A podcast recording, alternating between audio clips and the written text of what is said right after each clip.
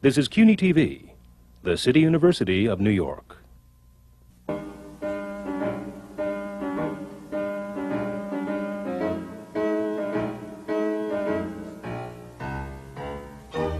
City University Television presents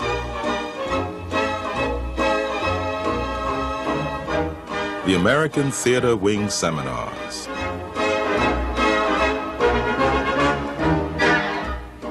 Working in the theater.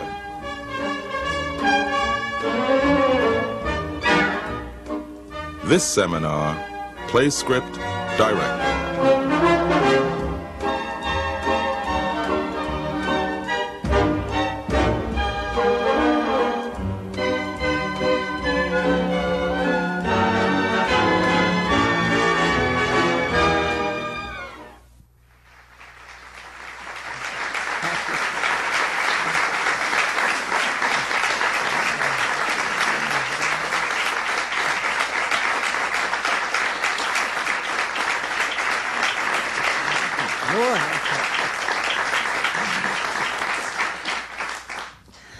Welcome to the American Theater Wing seminars on working in the theater.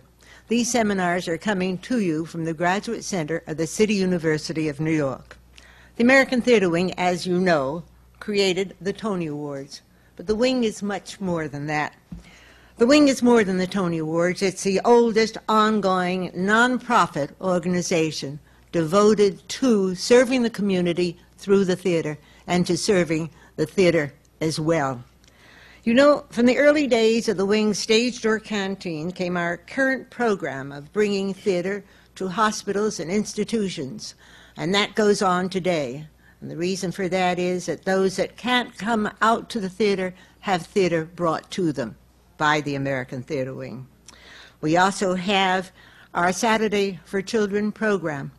This is the I think one of the most important programs that the Wing has. On Saturday mornings, the children line up. They have already made a commitment. They've bought a ticket, and they want to see a show. And they have started the habit of what it is to go to the theater. We get them at the earliest possible age, at grade school level. And it's a wonderful thing to see that these children who make the choice between either watching television or playing spitball or going to the theater, choose to go to the theater. And that's the way it should be. Not a special, great, big event, but a need to go to the theater. And these seminars come out of our school where people like Jose Ferrer and, and um, Hammerstein and Rodgers and Harold Prince and Kermit Bloomgarden all donated their services so that returning veterans of the Second World War could come and listen, observe, and be part of what it is to work in the theater.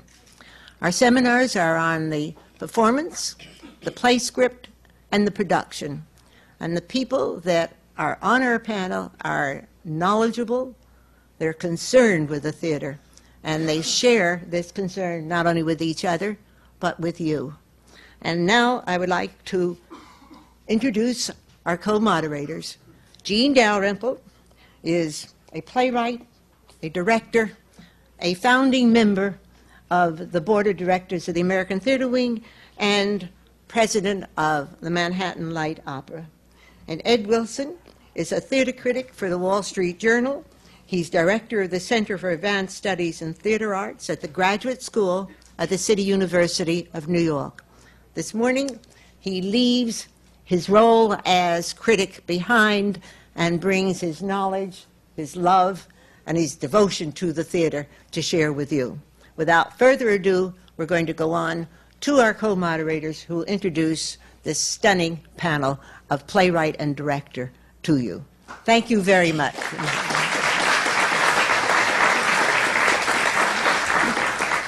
Thank you, Isabel. I'd like to begin by introducing the three panelists who are on my right, uh, beginning at the far right, Mr. Alan Knee, who is the, wrote the book for a late night comic, which opened on Broadway last week. In addition to writing for the theater, he's written frequently for films and television. He was responsible, uh, for example, for the series on public television, the adaptation of The Scarlet Letter. Next to him is Mr. Ron Lagomarsino, a director who directed the current hit off-Broadway Driving Miss Daisy, for which he received a Drama Desk nomination. He has directed for the Manhattan Theater Club, Playwrights Horizons, and all across the country. I started to ask him a moment ago what theaters, and there were just too many to mention, including the Arena, the Hartford, the Hartman, and for Lloyd Richards Playwrights Conference in Connecticut, uh, Lloyd being a member of our panel today, too. Next to him, on my immediate right, Mr. August Wilson, the playwright uh, who has the current hit on Broadway, Fences, which won the American Theater Wing Tony Award last year, as well as the Pulitzer Prize and the New York Drama Critics Circle Award. He's also the author of Ma Rainey's Black Bottom.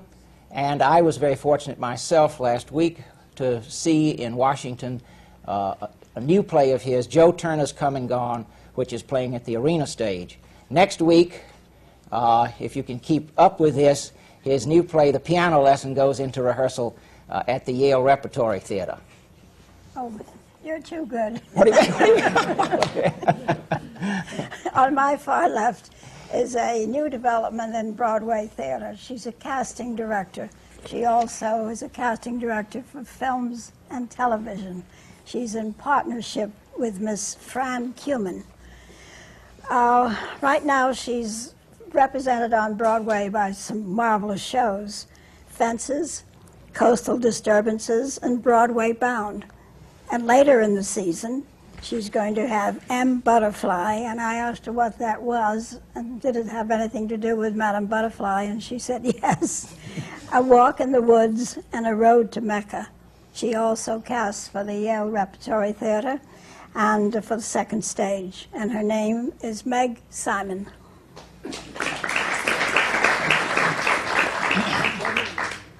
Next to her is a gentleman from Atlanta, Georgia, who wrote a marvelous play, Driving Miss Daisy. He also wrote a show that I adored, The Robber Bridegroom, and uh, his name is Alfred Uhry.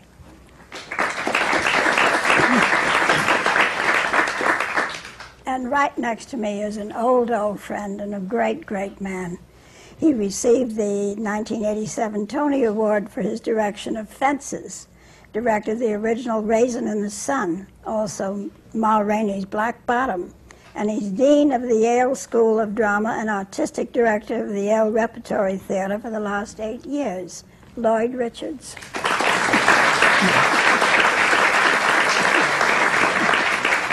I would, I'd like to say a word about Meg Simons because, you know, in the days when I was doing a lot of producing, we never heard of a casting director. And uh, I suppose it's an adaptation from uh, television and films. But we did all of our own casting. We knew before we did a show whom we wanted in it, actually. And uh, isn't it a more or less recent development? I think it is recent. When, when I started, I was working for a Broadway producer Alexander Cohen, and I was in house. And eight years ago, went out on my own. Yes, yes.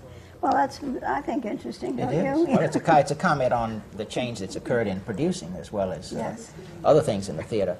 Today, as Isabel Stevenson said, we're going to be talking about the play script and particularly about uh, the collaborative process uh, of the playwright with the director and with someone like Miss Simon as well. And we want to get into that in some depth in a moment, but just so you can meet all the people on the panel initially, I'd like to ask each one of them how they first got into this collaborative process with either their partner who happens to be here. We have two sets of partners here today. Uh, how they got into that and what the initial encounter was like, uh, or with the person who may not be here, Mr. Knee's partners, and Ms. Simon, how she got involved with fences, for example. Just the initial kind of encounter, and then later on we'll go into depth into uh, this whole process. But let's, uh, could we begin with you, Alan? Um, I'd finished this a musical, and uh, and I just began sending it around as I usually do when I finish a script. And the first one who responds and says he likes it, he's I'm, I'm his. uh, Philip Rose, uh, um, who's a man, one of the first people I've ever met in the theater. Um, I had met him when I got out of Yale in uh, the early 70s, and he was uh, very responsive then. Just said, you know, I, he liked my work, and anytime I um, I finished anything, I'd love to see it. And I, so I, it was like 17 years later, I sent him something. and it was a very good beginning. Uh, we worked. Um, we worked almost a year together in getting the script uh, ready, and it was the it was the happiest time of uh, of the collaboration. Bron, what about you with the, the how you and your writer got together? Well, I guess um, I was in I was in Seattle actually when I got a call from Andre Bishop. Um, I had The head of Playwrights Horizons. right, the say. artistic director of Playwrights Horizons, and um, I had done a show for the Young Playwrights Festival at Playwrights earlier that year, and I'd sort of looked over the brochure of what was happening that season, and um, I did a little snooping around and said what seems to be interesting, and um, people kept saying "Driving Miss Daisy, Driving Miss Daisy." I don't think I ever been told out for that. Um, and um, but of course they were all uh, uh, spoken for at that moment. And as things often happen in the theater, uh, different projects come up, and this project became available, and I got a call, and um, I said I, would love to read it, and I'd love to meet with Alfred, and I read the play, and uh, we met um, one fateful, da- fateful day, and um, liked each other very much, and I think we saw eye to eye on what the play was about initially. Um, uh, I mean, from the start, and um, that was the beginning of a very, uh, very smooth and uh, very giving relationship back and forth. Alfred, what's your memory of first getting, first meeting uh, with Well, it Robert? was, it was odd. First of all, he didn't know. This was my 50th birthday, the day he came to my house. I thought that was some kind of an omen. and uh, I thought, uh, I have never, I've worked with a lot of directors in my life, but I never had like a, a little click off in my head and say, this is right, this is good. He came in and he said, uh, I think this is a play, I don't know exactly how he said it. He said, this is a play about hats and gloves and getting, getting, doing things on time. And I, I thought, that's right, that's what it's about. And I knew that day that I wanted him to direct it, and I was right. It was just one of those lucky things. August, where did you and Lloyd first uh, encounter each other? Uh, I, I first met Lloyd uh, at the uh, Eugene O'Neill uh, Theater Center's National Playwrights Conference, where I had uh, submitted a script called Ma Rainey's Black Bottom. And uh, I did not work with Lloyd at the conference. He's the artistic director of the conference, and I worked with a director named Bill Partlan. And after the conference, there were several theaters who were interested in producing the play, one of which was Yale Repertory Theater. And uh, I asked Lloyd if he was going to direct the play, and he said yes, and I thought that was a good idea. So uh, at sometime April, I think, of 84, I got off the train in New Haven, uncertain as to what was going to happen, but prepared to work, and uh, that's when we first started working together. And of course, it's, we've continued to work together, and it's worked very well. Lloyd, you, the, the, in terms of getting together with August, he was, you had seen the work at uh, the Playwrights Conference, obviously, and at what point were you certain you wanted to, or did you feel very strongly you wanted to be the director of this play? That's, that's very interesting because uh, that's, I made up my mind about that when I first read the play. As artistic director of the National Playwrights Conference and producing 16 plays, I can't direct any of them. And having a theater, uh, Yale Repertory Theater, I cannot say to any playwright that I am interested in your work. It's an advantage that I would be taking over other producers and other theaters. So I sat there through the entire conference knowing that one day I must direct this play, but not being able to say it to August until after the conference was over. And then there was quite a time because there were uh, some uh, New York producers that were very interested in the play. And I didn't immediately get it. but when their negotiation fell through, I said to August, okay, now? And he said, now, and we began to work. And uh, since that, it's been easier. We haven't had to say those things, they just exist. Exactly, exactly. Meg, when did you first get into uh, the Fences picture? With these, Well- with these two people, I presume that's the first time that you'd worked with Lloyd before, I guess. Yes, Fr- Fran and I do all the casting at the Yale Rep, so we cast every play they do if, if there's a need, and there usually is. They use some students in the productions and, um, and professional actors from New York. So this was a, a a given that we would work on it. The, uh, let's go back just for a moment to, to driving, Miss Daisy, and talk about that uh, some if we could. What, uh, was this a completely smooth road? Was there, what, and, and what stages did you go through? Did you have a, a reading first and then a workshop production, or how, how did this evolve? And did you have a few disagreements along the way? I wish we could say we did. I don't think we ever did. Uh, Oh, well, let's tell we could make. There was a reading before Ron came into the picture, and uh, from the reading, I made a few changes in, in, in, in the play. And uh, once the actors got a hold of the play, I made some more changes, just making it. Why am I saying this? I have to get from here to there. Those kind of changes. And there was a scene that was troublesome that I worked on a while longer than other scenes. Uh, but Ron certainly suggested some of those minor changes. I, did we ever have a disagreement? Maybe I've gotten old and dotty. I don't remember it. I don't know. I think I think once we there was very little that we did before we went into rehearsal. Uh, unlike some other collaborations where you see this needs to go through a full rewrite before we go in. I didn't feel that. I, mean, I guess my biggest uh, fear in, in when I first read the play was uh, uh, every other scene. They said now they get into uh, a 1956 something or other. Now they get into a Cadillac, and there were like six or seven cars that they were getting in and out of, and um, and it, w- play has uh, 26 scenes and it lasts about an hour and a half, and um, so immediately I started thinking, um, well, this has to be simple, or because we just need to get on with it, and. Um, and so that's the beginning of, of how we ended up with, with two stools. But, but in terms of the writing, we went into rehearsal, I believe, with that same script. And then when we cast the play, and when Ray Gill and Morgan Freeman and Dana Ivey joined us, uh, um, we all s- went very, very slowly through and just sort of listened to the heartbeat of the play and, and, and made a lot of fine tuning changes. I guess the biggest changes were in the second scene in which we first meet Morgan's character, Hoke, and uh, uh, we did some working on the stroke scene, which is a very difficult scene. Uh, we added some overlapping dialogue and uh, tried to find out what that was so it didn't become this huge melodramatic uh, moment, which it wouldn't be.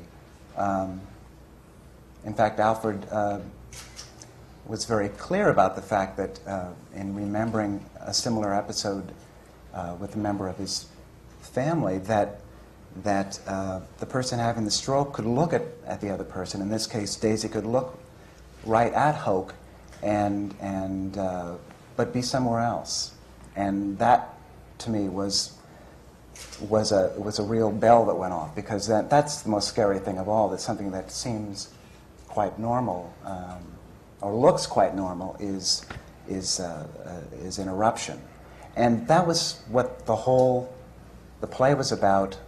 Uh, small moments, and the minute we we were we I listened to what Alfred wrote and found what the small moments were, then there was a story that had a cumulative effect. But I, I couldn't say, uh, you know, how am I going to uh, rev this up because it's a play that, that, that existed in, in small moments. But so there was a great deal of fine tuning that went on during Right, the rehearsal right. process. Right. Could I ask uh, uh, who did the casting?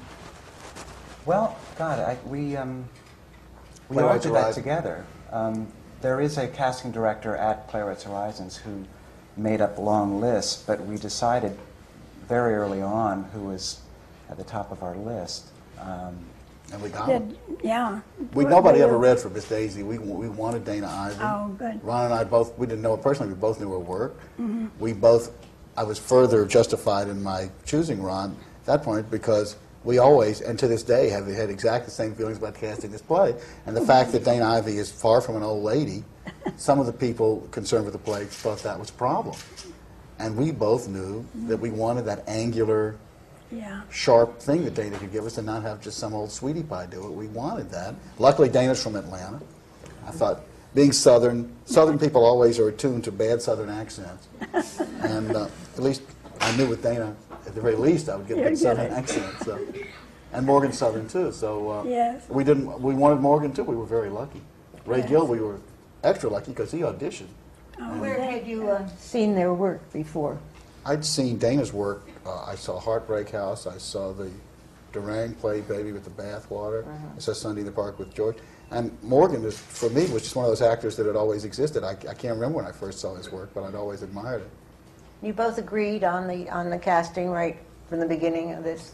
We did. We had, you know, we had. Um, I mean, Dana wasn't the only one on the list. I mean, she was the one that excited us the most because it seemed like coming at it from around the bend, uh, and we really latched on to. There were there were other people, but we didn't uh, disagree. Uh, no, we didn't.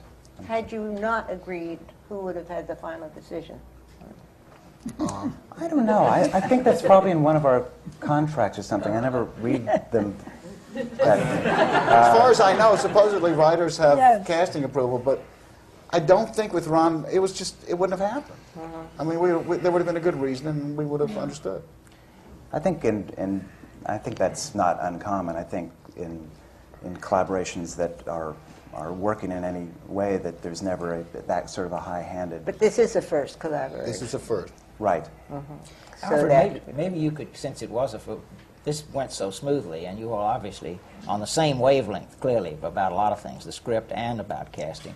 By the way, we had on our seminar here yesterday on performance, we had both Morgan Freeman and Dana Ivey here, and it was interesting that uh, uh, they actually Morgan referred to the fact that he is not as old as the character either, but that you all made a conscious decision uh, to go for quality in the writer rather in the, in the actor rather than the um, the age factor. But I wanted to ask you, since this has gone so smoothly, I assume you've had other collaborations that may have not. that not. I had one director once who screamed. He was also the producer, though. He screamed. His face got red, and the veins came on his neck because he wanted somebody in a part that none of the writers wanted. And of course, he got his way. And uh, she got fired in uh, Washington or somewhere. Uh, but it was a very. It was not a comfortable collaboration. I mean, it was just. It wasn't good. But those things. That's why I think, having worked as much as I have with people, I can appreciate this. And it's not just because the play worked. I, I think the play worked for one reason because we got along so well, and those kind of things eke out to actors and, and, and stage managers, and, and there was just a healthy feeling around. I have to say, having seen uh, Driving Miss Daisy, that it is a fragile, it is a, is a delicate piece of work. I mean, it's a strong piece of work, but it's very delicate, and I can see how certain things would go out the window if you all had not really been together on the way you wanted it done, it seems to me. Because it could easily, don't you think, uh, you mentioned melodrama, but could go in a lot of directions, the, the Yeah. play could. Um, I think, but again, the work was it was scary in a way because uh, in, a, in a, any episodic play, and I'm and I'm working on one now. You work so carefully on each scene, and we didn't have that many run-throughs. No. And um, we would do it, and you know, at the end of it, you know, we'd look at each other and said, "Yeah, that seems right." And then we'd do the next one, which is a minute and a half, and said, "Yeah." And I kept telling them um, to take their time, that there's stuff going on between the lines too, and and you know, take a pause and take a pause, and uh, and it got scarier and scarier because each piece seemed right, and then we put it together the first time, and these younger actors are are playing older, and it's all it's all very fragile, and you, and you think, okay, I think we have something, but what do we have? I, yeah, I trust, I believe. And then slowly, um, you know, it, it, it happens. But I think, I think the, the thing is, you can't be, um, you, you, again, I mean, I just had to stay with the text and say, this scene wants to be about this. It, this scene is about this. This scene follows that. Um, uh, another thing that, that uh, miraculously didn't happen in 26 play is we never flip flopped a scene. The order was true. We did uh, condense a couple phone calls and took them out and put them in action. Uh, but um, so I don't know. It was it was it was good, but it was it's scary. Yeah. Uh, Dana Ivey, when she spoke at the uh, Women Pays Club, said that when they began first running through, she said to herself several times, "My goodness, what is the next scene?" We had had big lists. Yeah, in, 26 you know, it- scenes. You know, this is the, the, the salmon can scene, Yeah. and this is the. You seem like a very gentle, verbal kind of director in guiding them along. How does that, how do you work, Lloyd, in, in directing? Yours is a different. Oh, I'm a gentle verbal kind of director. Now that we've established that, then would you like to go on from there? What kind of a director I am? How- Not what kind, we know what kind you Uh, are. Well, but, you know, I, really, I shouldn't tell these kind of secrets. But how does one work, yes. Uh, not from you, but I mean from even actors, because they're things you're, in your own way, surprising them with. I, I like an actor to discover for himself what I intend for him to discover. When he discovers it, it's his. When I impose it, it's mine for a time. So I am always trying to, I guess I call it feed people or actors so that they discover, in a way, things that I would like to discover. I spend a lot of time around the table talking about uh, the characters, talking about the play, talking about the rhythms, talking about the music, talking about whatever, and developing relationships so that hopefully when we do get up and go to the marked out place on the floor, people almost go to where you have intended for them to go uh, when you're at the table. So it's, uh, I guess, one might call it uh, uh, the the quiet type of uh, direction. It suits me, you know, and it uh, to create uh, an atmosphere in a room that is comfortable and productive and provocative at the same time, but uh, comfortable where people can be wrong, where I can be wrong, and nobody has any great thing or lost any great thing. That's only on the way of discovering what is right. you know. How is that resolved when one is wrong? just go on to what. See, to me, being wrong, or what one might call failure of a moment, is just the step before growth. Uh, growth comes one step after failure and understanding the nature of that failure, and out of that, you understand the next step you should take. So it is uh, really experiencing the fact examining the fact and taking the next step. The, uh, in, Lloyd, if someone, if an actor, for example, is not, you have a clear sort of image of what you want to come out of a particular actor, partic- and they probably, in many cases, because of the atmosphere you've established, discover that. Suppose someone, though, let's say in a secondary role, for example, is not really finding what you want them to find. What, what do you do then? You're asking me if I give line reading. No, I'm not. I'm not. No, I'm not. I'm really not because I'm I assuming you must. provoke, I suggest, I pull, I push, I do anything. prod, you do- Oh, God, yes, whatever is necessary, whatever is essential. Because we've got to, eventually got to get there. Yes. And it is important, but I, what I don't mean to imply is that in any way one is not stimulating the, create, the creative impulse of the actor. You know, I just know what I want, but I am open enough to take advantage of uh, a good actor. I'll tell you what I feel. And I have never said this in front of August, so I don't know how he feels about it. I feel, I feel that there is uh, a point in the work where the playwright knows about every individual character more than anyone. All things being equal, if the work progresses, there is a point at which the director may know more about uh, certain individual characters than even the playwright. All things being equal, there is a point at which the good actor knows more about that role than either the playwright or the director because he is the only person who lives through it in relation to other people living through it. You know? August can take it or any playwright, and I can, and live through it, but you're always living through it alone. The actor lives through the moment in relation to other people doing the same. And it's, uh, so that as an experience is something no one else has. And that is uh, a little magic and that, that, uh, that happens that I want to know what's going on in that encounter because wonderful things can happen out of it and very often do.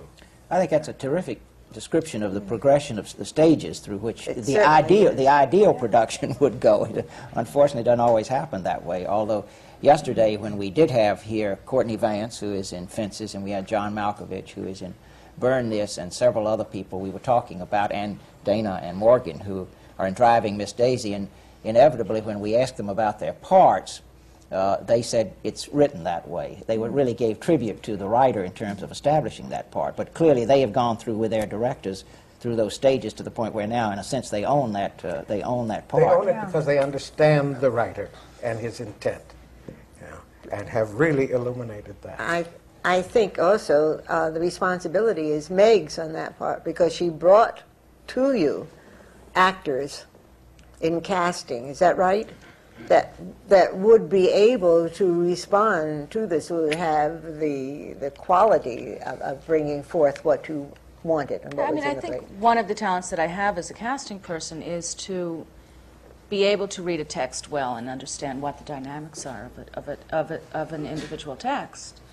Um, and without really too much discussion with the director and playwright, know what, what they will want in a very, more than a general way, in a very specific way. And uh, at this point, our relationship is so long that I know the kind of actors that Lloyd responds to.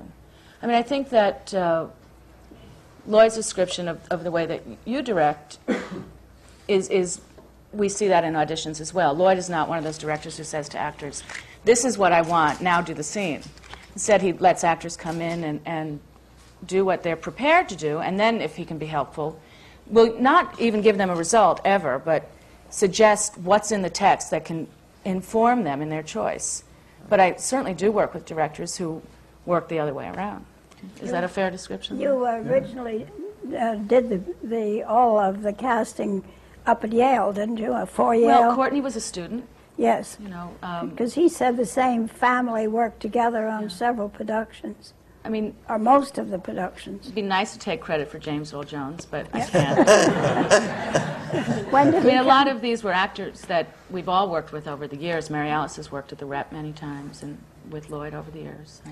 I, were you about to say something, Lloyd? Yeah, uh, that's uh, it. Uh, a wonderful thing about the family of that play. They are people who I've worked with, and some of them even are people who I've taught.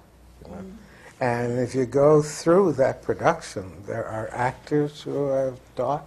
Even Frankie Faison, you know, which nobody seems to remember, was a student at NYU when I taught there. So Frankie was a student. Mary Alice, nobody remembers that NEC used to have classes. I taught for NEC. Uh, Mary Alice was in my very first class when she came to New York.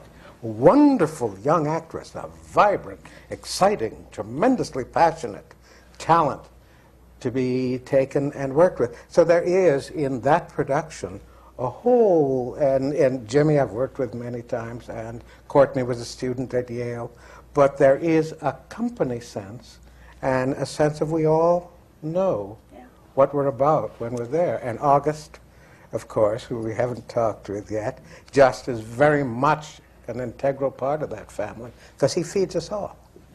I, I wanted to ask about the collaboration and get to that. Uh, and one question I'd love, I'd, I'd like to ask you is because it is now such a long-standing collaborative process, and I, I think one of the things worth just noting as we get into this is that we really have now, it seems to me, uh, two incredibly productive and uh, interesting collaborations between writer and director currently going on in the theater uh, that and this people talk about the problems of the theater here is something extremely positive uh, one is the collaboration between Lanford Wilson and Marshall Mason, and they will be with us tomorrow. And John Malkovich was with us yesterday. That's been an ongoing relationship. And uh, the other one, of course, is uh, Lloyd Richards and August Wilson, which have, is just extraordinary at this point in our theatrical history. And one of the questions I would be interested to hear from you about is now it's Ma Rainey's Black Bottom, Fences, Joe Turner's Come and Gone, and beginning next Monday it'll be the piano lesson. Has the collaboration changed or been different in these different productions, either because of the nature of the script or because of the fact that you've worked together longer than you did at the beginning, or has it been? I, I think in fact if we've worked together longer, now this would be our fourth play, that we've sort of gotten to know each other better, and, and I uh, uh, know the way Lloyd uh, works better. Uh, certainly, I didn't know the first time. Uh, I, it's, it's really exciting for me. And one of, the, one of the interesting things about working at Yale Rep is that we work for the requirements of the script. I mean, without any commercial pressures, what is, are the requirements of the script? How best can we illuminate that? And I have found that, that uh, the, for me, the director has, the director's responsibility is to and this is and what Lloyd does so well in working with the actors is to put up the play that the playwright wrote rather than imposing a vision on it is to illuminate the text and so we don't have the problem where he's trying to impose his vision or what he would like to see as opposed to what the playwright wrote. And it's been very helpful to me in, in the thought process is to better understand what I wrote. And I think what he was saying earlier is that I know the characters in the play on one level. And in working with the actors and trying to get them to to realize the characters, he knows them at, at, a point better than I do. And I've been surprised sometimes at some of the things that he would say to the actors that really had told me that he knew what was happening with the characters. So I felt very comfortable. Can you remember an instance of just that thing right there? Uh, Where there was a discovery about a, a, facet or an aspect of a character that came out of Lloyd's work with the actor, or the actor or Lloyd that surprised you a little bit, or uh, I, I, can't remember a, a, specific. I mean, because I think because it happens so, so, All the. Time? Yeah, and I, am I'm very, yeah, I'm always surprised at that, and uh, so I feel comfortable that he knows the, the, play, and I feel I could not be there, and Lloyd would know that this. August would want this particular scene to go this particular way because these are the values of the script, and this is what he's trying to say, ultimately through his work, and without even the particular play. You mentioned this process because, of course, this is now, I think, so crucial in the creation of new work. Uh, that is, taking it through stages, because with, with every play you've done, you've gone to different parts of the country and done at least, what, three or maybe productions at least, and maybe more, two or three, two or three before you've tried to, for example, come into New York. Uh, has that been of, of, great benefit to you to go through these, these, these different stages, as it were? Oh, sure, without question. Uh, but I, I, think even before that, you know, you, you, have to mention the O'Neill process, which has also uh, been very beneficial. For, Fences, for instance, was originally a four-hour play. And when we started rehearsals at, uh, at Yale Rep, it was a three-hour and 15-minute play. And it ultimately ended up being a two-hour and 10-minute play as we did some work and did some cuts. But the opportunity to go back into the rehearsal process with the same cast as we did for Fences is, is I, I, can't say enough how important that is and how wonderful. It's like rehearsing for eight weeks, nine weeks. The actors deepen in their understanding. They and you learn some more some things that you that you haven't seen uh, the first time around because the actors are working harder and they're they're learning more and their their characters are deepening and the whole play is suddenly taking on a new vitality. And then if you have the if you're fortunate to have the opportunity to go a third time in the rehearsal process, I mean, I think some really great things come out of uh, working that way. The, uh, what, Isabel? I, I wanted to ask Alan, because this is the ideal that we're talking about, and it's, it's, it's the ideal that, that, that uh, Great Britain has in the National Theatre of working together and having the time and developing people, and it's, it's one of the things that we say, oh, the British do so well. Given the time and the money and the talent, we do the same thing over here, but there aren't enough of them. But you are you're here all alone, and I wanted to know in in what way. I, I know that you're you, you've done television, and you've done film, and, and you've collaborated with Philip. But how far back does that collaboration go? and on what? We met each other about a year ago when we did a we did a showcase together at a, at a AMAS Theater, and um, but we knew we were going to do late night comic. And as I said previously, the uh, preliminary work, the working on the on defining the script and in focusing a script, particularly a musical. I mean, I have not worked in musicals in the past, so it was it was a new experience for me and one that I was excited about and looking forward to. Uh, and I didn't know what I was letting myself in for. Uh, I would say if uh, playwriting is masochistic, uh, writing book for musical is the height of masochism. You just, I mean, it's, uh, it's sort of a living suicide. And they reached a point in, uh, we, we started out in New London, and we reached a point where the producer asked me to stay in my room for a few days and, uh, and not come around because I was depressing the director. and I was relieved. It was really rather nice, and I'd get reports like how it was going. It always went well when I wasn't around. I've, I've always discovered that too. I seem to have missed all the good performances. You should have seen me yesterday. A musical, I don't know if a musical, uh, Ron mentioned the heartbeat. I don't know if a musical really starts out with a heartbeat like a play can. There's so many, uh, there's so many elements to pull together. And uh, there's so much, there is, the collaboration is so huge that what, you know, I kept telling myself, you really have to learn to live with what you've been dealt with here. These are your materials. Now, there's one experience of developing the script to production, and now, now that you have all these people, musical directors, musical arrangers, choreographers, directors, actors, you've got to live with this. And it was, uh, that was a, t- a learning experience of just saying to myself every day, live with it. I'm not saying I lived with it well every day, but I, it was the experience of what I had to do. Uh, would I do it again? Yes. I mean, I would do it again. Uh, and hopefully I would do it better next time. I think I would learn something from it. You tend, I think the writer in a musical tends to drift more and more, the playwright, the book writer, into the background as the musical progresses and everything takes over. Uh, there were days I would be shocked when I'd come and there was a simple solo was now a Las Vegas number. And I would say, uh, with, you know, with, with 14 people on stage, and I'd just say, what does that mean? and no one ever told me. You say you've not done a musical before. What did you do before? What? uh, playwriting and, uh, and And- television writing. And who's who is your director within the play that you did? Uh, at the Manhattan Punchline, I work with Stephen Kaplan. Uh, at, at the Chelsea Theater in Brooklyn, I work with Stephen Robman. And uh, those were different experiences and uh, really much preferable to me.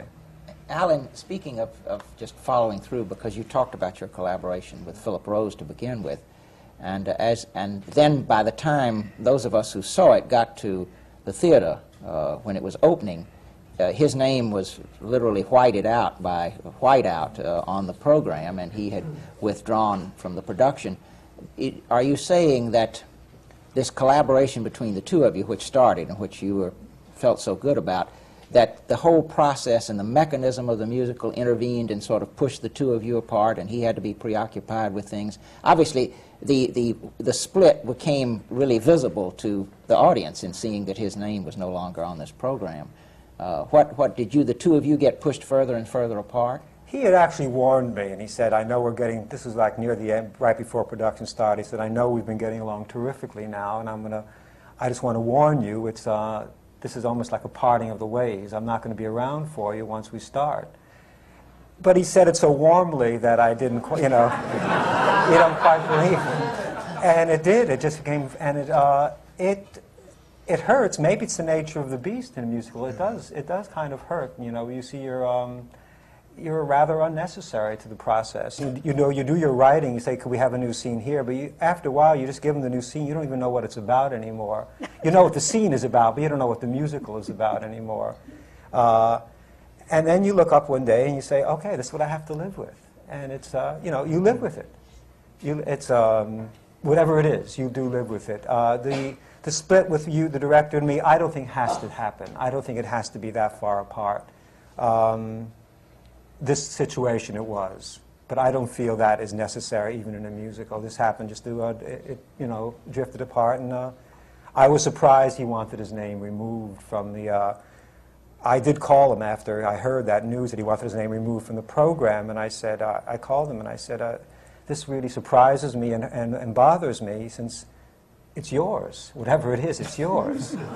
You know? Even more than yours. Uh, and uh, he said he, he dealt with his conscience and wanted his name removed, and that was, that was all. Well, I think that the uh, that uh, musical comedy writing is quite different. And the whole approach to it is different than a, a straight play, uh, and I think that's the answer to it. And you found that out the hard way. but um, I, I hope you'll go on, not necessarily a musical comedy, but go back to the straight plays as well. Well, you- Alfred, you've worked in musicals quite a bit, I though. have. Unfortunately, everything he says can be very true, but there's a good side to it. And I had a wonderful collaboration in a musical, and ten Was that years the later, Rob- was that the Robber Robber Bridegroom, Bridegroom? Gerald Freedman, and we're still friends. and uh, trouble with the musical, I think, is it's not usually the vision, even at the beginning, of one person. Uh, the ones, the, the one that worked well for me, the Robber Bridegroom, luckily was the vision of Eudora Welty that I adapted, and somehow or another I was lucky enough to be able to hook into that and get it across to the composer and the director and so forth. But most musicals are sort of this confusing amalgam of ideas that, that get together, and there's just too many cooks. It, it, there's not, there's not, there's not a central focus, and the director almost has to take over perforce because somebody has to. I, I, I think musicals are very hard, and I, Ron and I have talked about this before. I don't know if I'm ever going to do one again. They're too hard. Don't you think in that context, Eudora, in effect, took over? Yeah. And well- Robber Bri- Bridegroom, Well, she was a very lovely musical. Thank you. She wasn't there, but at least she had her sensibilities were there, Yeah. and we were all trying to do that. But these original musicals, they bec- it becomes very scattered once you're with a with a choreographer and a director and a musical director and the actors. It's just there is no central focus, and it is scary. And most of the time, people don't know what it's about, and that's what it looks like. Well, that wasn't true of uh, Rodgers and Hammerstein, No. for instance. They worked together as a team, and uh, their director, Josh Logan, for instance, they, they all worked, and it all sort of came out of these three people, of their Yeah. thoughts and their minds. And I think that's why they always came out so beautifully. And they never had much discussion as they went along. I went to many of the rehearsals, and they knew from the beginning exactly what they wanted from each scene and each piece of music. And it was really exciting to just see it develop day after day. And, and of course, they had to do it piecemeal as usual. But when they put it together, it was a masterpiece. And it always seemed to me it was because the three people all had the same idea from the beginning. And it was just a question of how would they reach it. Well, I guess Sondheim must have a strong, Stephen Sondheim must have a strong vision of what he does because he's mm-hmm. had two ongoing successful, you know, successful collaborations and certainly Cabaret came from somewhere. I don't know where it came from the mind of Harold Prince or somebody, but clearly there's a show with a real Yeah, vision Harold that they all were yeah. able to stick to. It's very interesting you say there. There's little that they had to say. And I I think most collaborations are really good ones, are built on that, are built on the uh, lack of a necessity to explain everything all the time. There is a basic feel that you share and a basic goal that you share that doesn't need all that articulation if it is really there. I think we've gone through a process, uh, because Jean, you described, and a, a world that you knew firsthand and were deeply involved in, which was the world where you had collaborations, both of a non-musical sort and a musical sort, tryouts out of mm-hmm. town, and people who had worked together many times before, whether it was Kazan and Tennessee Williams or whoever it happened to be. And then we lost that as Broadway changed so dramatically, and now we've gotten back not in the musical field, we, that's, that's interesting, but in the non-musical field, it seems to me with the regional theater development and so forth, we've gotten back to a collaborative process, to an opportunity to work and develop that uh, certainly doesn't exist for Broadway anymore. But it must feel great for you And for you too, Alfred, now with Ron, because I'm assuming you'd show him your next play. Absolutely. Uh, it must feel great for you to know that you're not out there all alone. Because obviously, working in that musical, you were you were really all alone, and you're not. I mean, you know, you've got a place to send things. Maybe Lloyd will turn one down someday. I, I think he's smarter than that. no, but I. But really, you've got a place to send your play, and not only that, people you know you can work with. People with. I know. There's nothing like working with the, the same director because uh, you don't have to discover one another again. You don't have to discover how uh, the director works. I know uh, how Lloyd works, and uh, so it, it works fine. But just having that, because writing is the loneliest profession in the world, and to know that there are people you can get in touch with immediately after the process must be enormously reassuring. To No you. question about it. Absolutely, sure. Lloyd, is there any way of having more Yale theaters? Yale rep, is there any way of having more Yale rep to have them in New York? Well, I think that what we're really talking about, you see, I used to perceive, see, and admire the fact that there were repertory situations in the commercial theater. I think that uh, you've mentioned a couple, like Kazan and uh, and uh, Williams and the whole group, And actors, even the the, whole group, actors yeah. that surrounded. Them. There were marvelous repertory situations out of which very exciting work happened. And I think that what uh, that got lost, and it is in its own way emerging in the regional theaters in certain ways that can be very exciting for the theater, very productive for the theater. And we And have I'm some of them, like. Playwrights Horizon and Circle Yep, Rep, that are doing the same thing here. I think that we need more of that, and, and uh, I think that's where the focus has to be. Well, if you if you get me started on it, I'll t- because I think there there is an American National Theater, and I think the American National Theater is the totality of the theaters in this country that interact with one another, and I think within that are the seeds of what is the next American National Theater, and which is part of the reason that with August's work and with uh, Lee Blessing's work and the other work that we do at Yale, which we feel is significant, we want to share it. So we go to another region and another and another, and we try and bring their work to us. Because I think within that, we are really saying what is unique about this country, about the theater in this country. I want August's work to be known mm-hmm. throughout the country, not just from New Haven to on the axis to New York. I want him to be known and understood, perceived, experienced. And I think that there is wonderful theatrical work happening in this country that sometimes gets locked into the regions that they're in. And we don't all experience it enough or share it enough. Yes, I would like more Yale rep, but I'd like more of many of the other theaters also that are doing wonderful work. You know, like Guthrie. Guthrie does very good work also in, in a traditional way. And of course, the Theater Guild years ago was a marvelous uh, place. It was almost the American National Theater. I think we can do it. I think if we all Yeah. keep saying that New York is a carrot and New York is fine, but what is good in New York goes out to the country, and what's good in the country comes back to New York. There has to be that exchange. And, do, and, and one always hears that the stars will not take a chance and it won't go in for a long run and won't go on Broadway or off Broadway, but that's not so.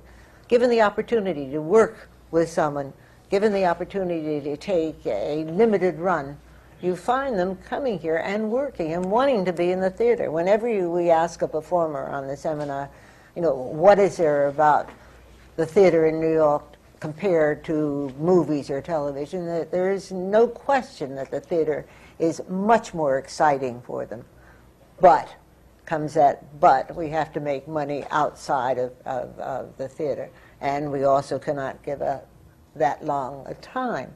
But if we make it available to them, if we have a form of national theater where they can come in as three weeks, six weeks, nine weeks, whatever, in, in exchange, we'll all be benefited by it.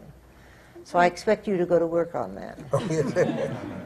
Uh, I think you've hit on something that is very difficult to accept, but must be, and that is probably the greatest angels in the theater, certainly in the regional theater, are the artists themselves, who give time, very important, expensive time from their lives. And, you know, I wonder at times how they survive going from job to job and doing wonderful work, but really not being recompensed in a way that really makes it acceptable. You see, uh, London is uh, in a better position because they have their film and television right there. And uh, we are here in New York, and most of it's out on the coast. They in, in London, they can make uh, it- it is films more in the day right? and work in the theater at night, and many of them do. It it is a nomadic existence for a director Yes. in the regional theater these days, and I mean, going from place to place, isn't it? Indeed, I've, I've been, um, I did a, this, I will have done uh, seven shows after the, the next one. Uh, I have a preview for a show the day after tomorrow, uh, the new Chris Durang play. Then I go into rehearsal on Tuesday, I'm a crazy person, for a play at Circle Rep by Timothy At least Mason. they're both in New York. Sometimes Yeah, they're a simple subway ride apart, but I'm, um, I'm just uh, in the. But uh, in terms of regional theater, I, I did a show at the Alliance in Atlanta in January, and by prior arrangement, I had to leave that show. It was the first time and last time I'll ever do it. Uh, the day before the show opened in Atlanta, to fly on a Monday to Seattle to begin rehearsals for the show there, which was going into rehearsal on Tuesday, because I um, had to make a living. And um, I made, uh, in, in regional theater, you, for a show, you can earn a living that you can't off and off off Broadway, where you want to work because you get to work with playwrights on new plays, which is the lifeblood of the theater. I'm going to interrupt right at this point, and we'll pick this up again, I hope, because it's an important discussion that we're in now. But we have to break for the audience to prepare questions, and uh, I hope that uh, you're all ready for them. And so if you will just get your questions organized and don't go far away because we're going to get back to this discussion on what it is to work in the theater with a playwright and director.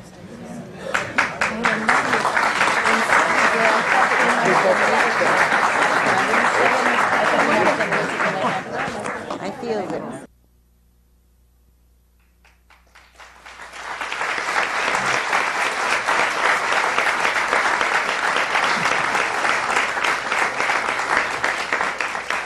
Thank you. We're continuing our discussion on the American Theater Wing seminars on working in the theater. These are coming to you from the Graduate Center of the City University of New York. These seminars are but one of the Wing's programs, and I'm going to turn the panel, the questions over to the panelists just as soon as possible, and Ed Wilson and Jean Dalrymple, who are our co-moderators, will answer one question from the panelists that they, we have been exploring, and that is the difference in writing for a straight play and writing a musical comedy. And as soon as we finish with that, we will turn the questions over to these people who are waiting, and they will be answered by this distinguished group of panelists.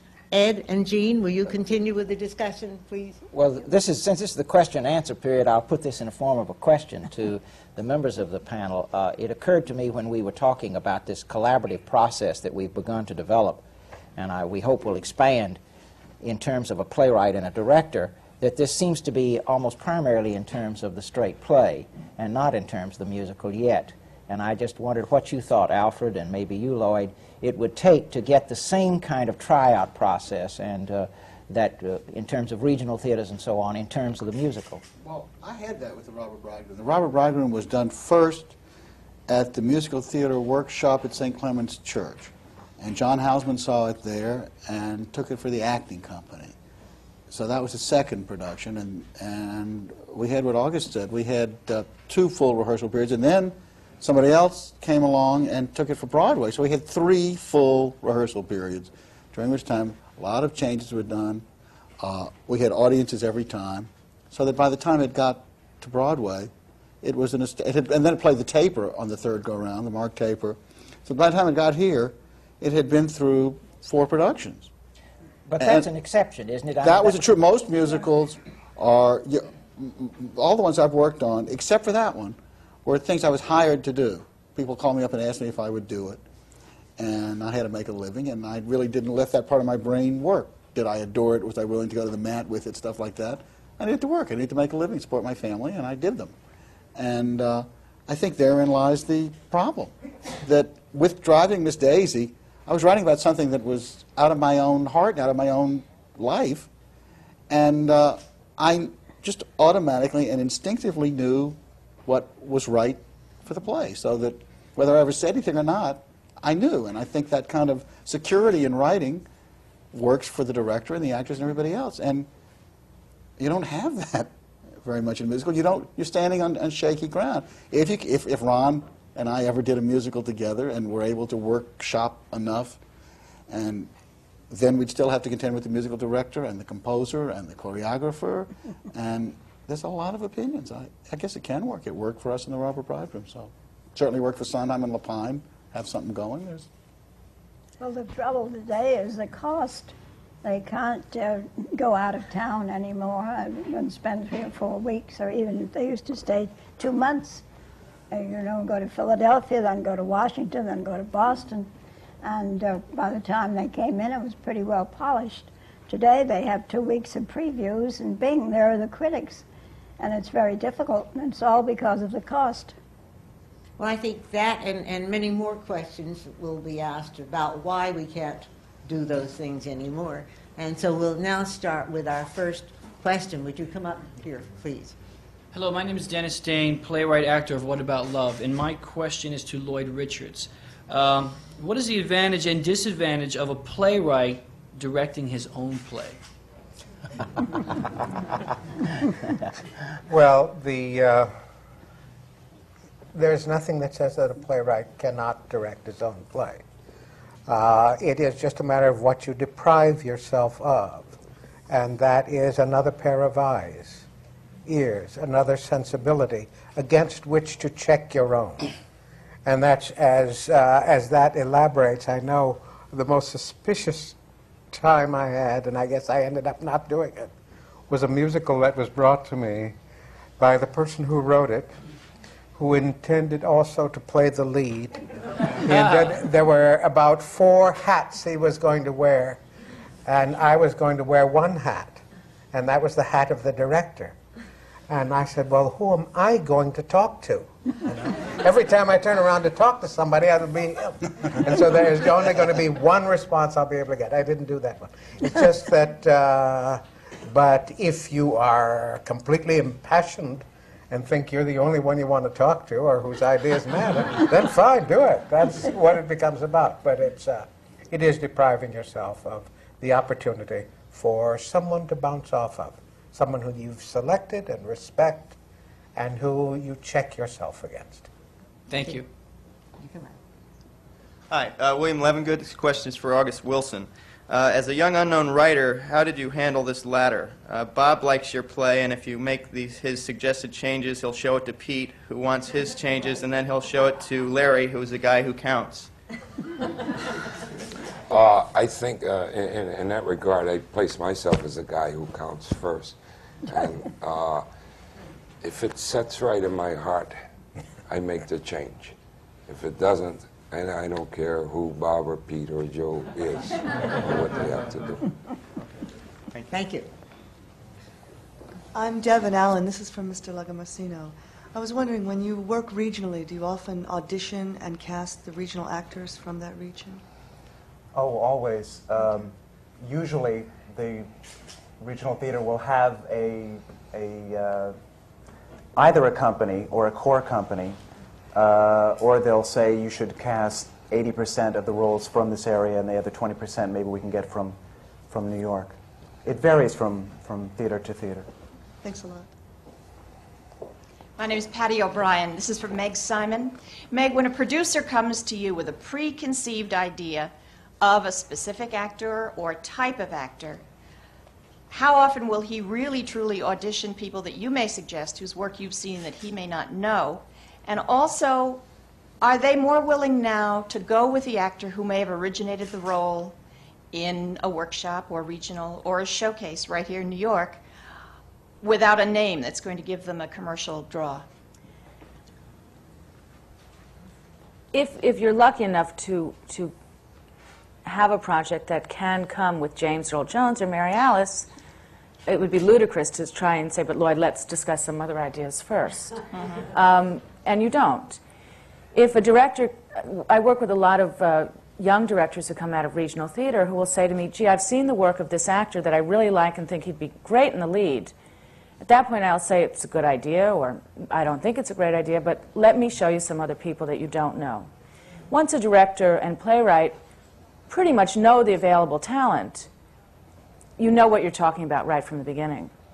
Um, in terms of, of shows moving to a commercial arena with actors who created the role originally, it, if, if, the, if it's a straight play, the odds are you have to have names in it. I mean, it, it's just a fact of, of financial law in, in the commercial theater. Um, not every, we would love to be loyal to the people who create the roles, but you're almost guaranteeing that the show won't run. And uh, we, we understand that and just have to fulfill the, the producer's needs. Thank you. Hi, my name is Stephen Terrell. I'd like to direct this to Mr. Knee. I'd like to know what, what is the, the first step you take in distilling sort of a, a, a large idea or several ideas that you have for a play into some kind of, you know, a first draft of a coherent play with the kind of heartbeat that the guys were talking about earlier. If you can do it in 50 words or less. Uh, that's really a hard question to answer easily. It's um, you just live with it a long enough time in your head, and um, it begins to. It be, for me, it just begins to take. I mean, it begins to take over my life, and I just begin to think about it constantly, and um, until the vision becomes clear. It's hard to say where you start from. You could start from a preconceived outline or you can start from uh, you know something that's outside of yourself. Uh, I've, I've been I got a New York State grant this year to uh, to work on a play, and I've uh, about J.M. Barrie and his mother and his dog, and uh, I've been. This, I, as soon as this play closed, uh, late night closed, I started working on it again for the third time from the beginning, and I finally feel I'm onto the soul of it. But it took me two other starts that were not right for me to, to do it. And uh, I knew it wasn't right, but I wanted to keep working. And I finally feel comfortable with what I'm doing. So it's hard to, you know, I don't think there's a specific answer of how to, how to do this. A lot of times, time makes the answer, like you're in a rush. You've got to get it done. Mm-hmm. Sometimes you have more time. I'd like to explore that. With the two playwrights answer, how do you work? Do you work on the, on the a first draft, how do you start? How do you start? Where do you start? Uh, I start anywhere. I uh, generally start with an idea, question. Uh, can you acquire a sense of self-worth by denying your past? So having posed the question, then I will invent a series of circumstances and situation to answer the question and to pose it. But I start anywhere in the script with a line of dialogue and get the actors, uh, the characters talking. And the more they talk, the more I find out about them. The more I find out about them, the more I find out about the story, and the more I find out about. And the play just goes where it goes, and I just sort of go with it. I'd like to ask you a question, August, about this notion of how a play starts, and uh, because it it always fascinates other people. I think how where a playwright's ideas come from, and as Alan suggested and you did, it's a it's a difficult process to to explain. However, there's one thing that you're doing in, your, in a series of plays. It seems to me fascinating because, on the one hand, it seems to me you've given yourself a framework and a stimulant at the same time that you haven't restricted yourself, namely your project, long range project of writing a play about each decade of the 20th century in terms of the black experience. And that I'm correct in saying yes. you've set yourself that task, haven't you? Yes. And it seems to me that that gives you a uh, some sort of, as I said, a framework or some sort of challenge so that you're not just free falling or free form totally. I mean, you do, you are going to address a specific era, and uh, so that even though it evolves in, the, in this amorphous way, there are some specifics to set a, to set a guide for you. Is that correct? Does, doesn't that help you a lot? Oh, without question, yeah. I, I think I benefit most from the uh, historic perspective that you have, and say writing a play in 19, uh, set, set in 1936 uh, about the black experience in America, and we're in 1987, that's 50 years, you can look back, and you can see the characters going down roads which they think are going to work for them. But you know, given that historical perspective, that it did not work out that way. So hopefully, by doing that, you can point up, I think, some of the wrong choices that we have made as a people. And because we're in the process now of 1987 of determining our future. And if we can see where we've made incorrect choices, it can help illuminate the choices that are posed for us here. What, what, what decade is the piano lesson set That's 1936. in? 19, so that's the 1930s. That's the 1930s. What is after? How do you feel? Well, for me, if, if I think of something that seems to me like it's the truth, like I'm a good liar to myself, but if I, it's something that seems to have happened, maybe it did, maybe it didn't, but I think it happened, then that's something, then I start thinking like I was, I start thinking about it, and I know I'm okay when the characters start talking to me. Until they start talking to me, I don't really have anything, but I try to pretend that I do. Once they start talking, I feel sort of like the secretary. I just sort of sit there and then they talk to me and I type it. Thank you. Uh, My name is Adam Kovacs. I have a question for Mr. Uhry. Uh, say you wrote a large-scale Broadway-type musical, but don't know anybody in the theater business. How do you get started? Oh dear. I think you ought to write it. I, I wish it were a small scale off Broadway experience because then you'd be better off. Uh, I suppose you'd, you'd be wise to enlist the services of an agent uh, because I don't know how else. Most most large. I don't how many producers there are for, for this in this market nowadays. Uh, I don't know how you would get their attention. Maybe Meg can speak to that better than I could. I, I, I think it would have to be submitted through an agent, but I don't know. I, I think you're right. I think that for actors or playwrights or budding directors, that it's hard to get an agent. And I think the best thing to do is to find people whose work you res- really respect. If you decide that Tommy Tune is the director for your big scale musical, find out how you get to Tommy Tune and get, make sure he reads the script. Because once Tommy Tune wants to do it, he'll take it to David Merrick, you know? And you can do that on your own if, if you have enough fortitude. Thank you. Hi, my name is Debbie McIntyre, and my question is to Mr. Richards. I'd just like to know, are you teaching theater in New York at this time? No, I wish I were. The one thing I've uh, had to give up as dean of the Yale School of Drama and all the uh, administrative things that that uh, brings on is I've had to give up teaching. Oh. This in this move, I determined that I would not again give up directing. See, I told you earlier that when I went to the National Playwrights Conference, if you produce 16 plays in 28 days, you've got to produce it. You've got to be there and be available. And I stopped directing there, and I found myself very painfully giving up things I loved and wanted to do to uh, to other people to do. And I just have to stand there and keep my mouth shut. But when I went to Yale and became dean and artistic director, I determined that the thing I would not give up there was directing. So I'm directing, but it has meant that I don't have time to teach. I will come back to teaching. I love it. Yeah. It is a very important Make part of my promise life. that. Okay, thank you. My name is Carrie Rothman. This question is to Mr. Richards or any of the writers or directors with a strong feeling. Um, you pointed out that the writer, director, and actor each has the greatest knowledge of the material at different times. Um, do you think it's a bad habit uh, uh, for one person to function in two or more of these roles at the same time, and have you ever done so? Uh, I don't recall having personally done so, functioned as actor, director. But we've tried to get you to do it. Yes. Even my own theater, many times they've asked me to do it. And uh, maybe one, I'm asking other directors now to cast me again. I'd love to go back to acting. Whether it's a, I think, again, I think it's uh, an occasion when you deprive yourself of a point of view. And if you're willing to do that, fine. If, uh, if not, I, I- don't know that it's necessarily a good idea.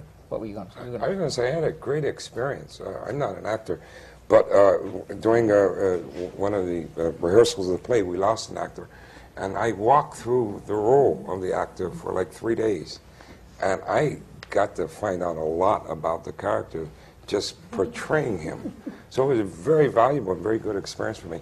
And I thought it would be nice if I had the opportunity to walk through all the roles in the cast for three days, and I would really feel like I had a handle on the. That's what I meant by living through it with other Yes. people living through it. Alan, what were you going to say? In the last play, straight play I did, the Manhattan Punchline, I was the understudy for all 12 characters. and I went on both in male parts and female parts, and it was terrific. And I think it it can be done. Uh, I don't know about playing the lead in a show, but uh, I have loved being playing a small part or in uh, some of my productions. I think as an observer, because this is the second question we've had about uh, someone's functioning both as a director and a, a playwright of their, the play they've written. The, both of the cases that the two of you are talking about, which I'm sure meant a lot to you, were playing, you're still functioning basically as a writer and learning from taking on a part of an actor. You're not just uh, going to abandon the role of writer. It's, that's still primary. And as an observer, I, I think my feeling is that theater is, by definition, a collaborative process. If you really don't believe in the collaborative process, you should not be in the theater. If you can't have trust, we've seen some wonderful examples of trust here that we've been talking about today. And if you can't go with that, you really shouldn't, I think, be in the theater. And again, as an observer, by far the most exciting things I've seen are things where that collaboration works, where there is a separate director and playwright, or a separate director and actor. Occasionally, you'll get a, an Olivier or somebody who is, is an ex- or Gielgud who is an exception. But even there, uh, I think some of their best work is done when someone else is directing them. So that I now it may be that in the musical, because we've heard illustrations of that today, there's almost too much collaboration. There are too many cooks uh, to, to spoil the, the broth. Yes. Can I call to, uh, to attention an exception, what I would consider an exception, and it is Athol Fugard, who I also work with to a great extent. And here is a playwright who, in the situation he was in in South Africa, did not have the world of wonderful directors available to him to do his work, and became, in many respects, his own director of his work. And that became very much a part of his playwriting process to direct a play. When I did the first Fugard play that uh, I produced, which was a lesson from Aloes, and I read it and I talked to Athol, who I didn't know, and he said, Yes, we could do the play. And I said, Yes, and uh, about the director. And he said, "And I will, I will direct.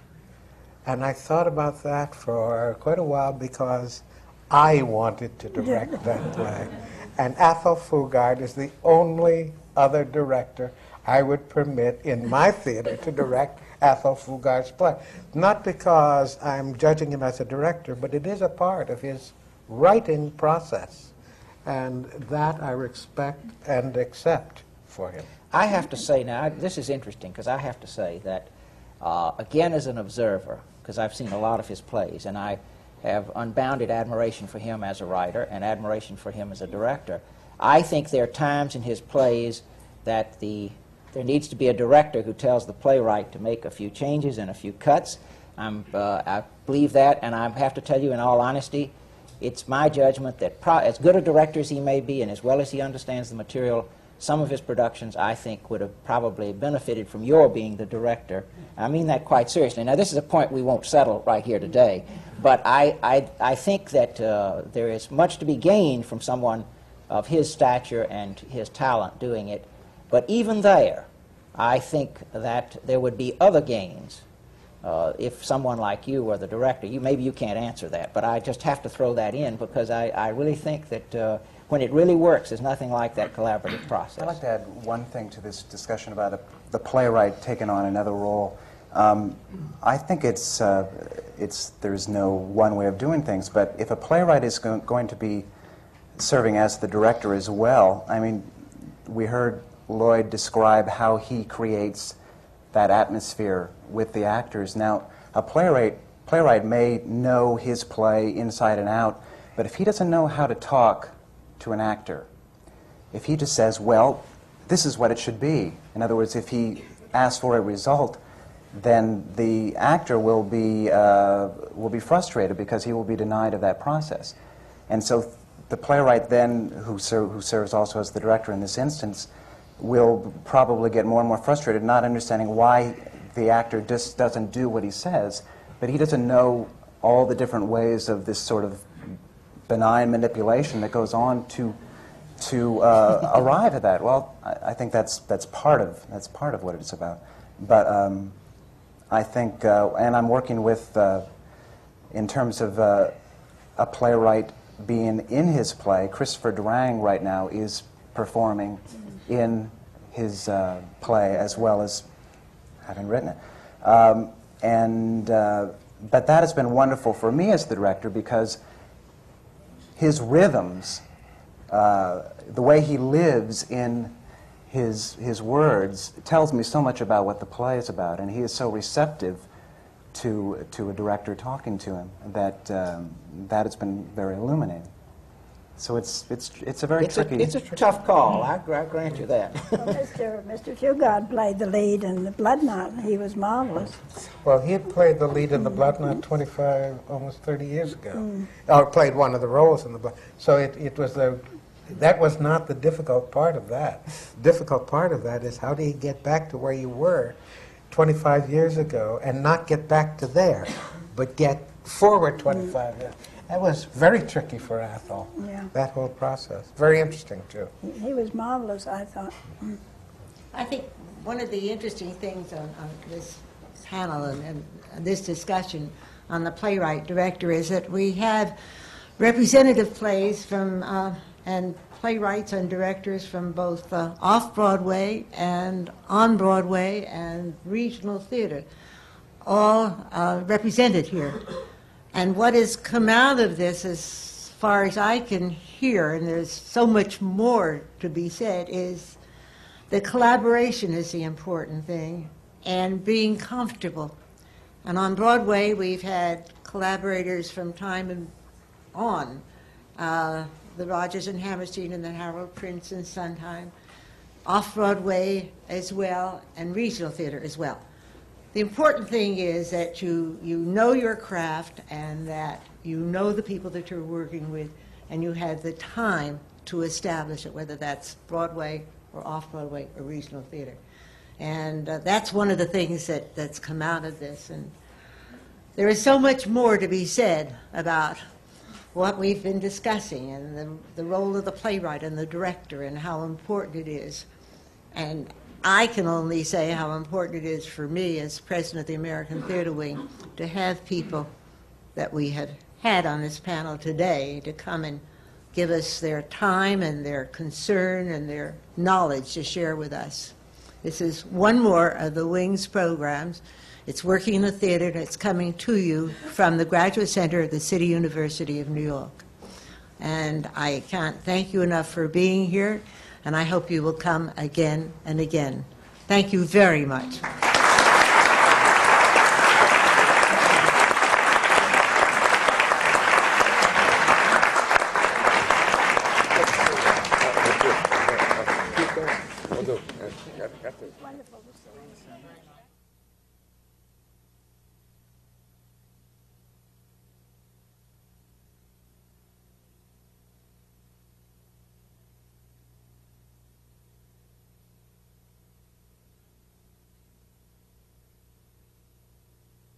Possible age at grade school level. And it's a wonderful thing to see that these children who make the choice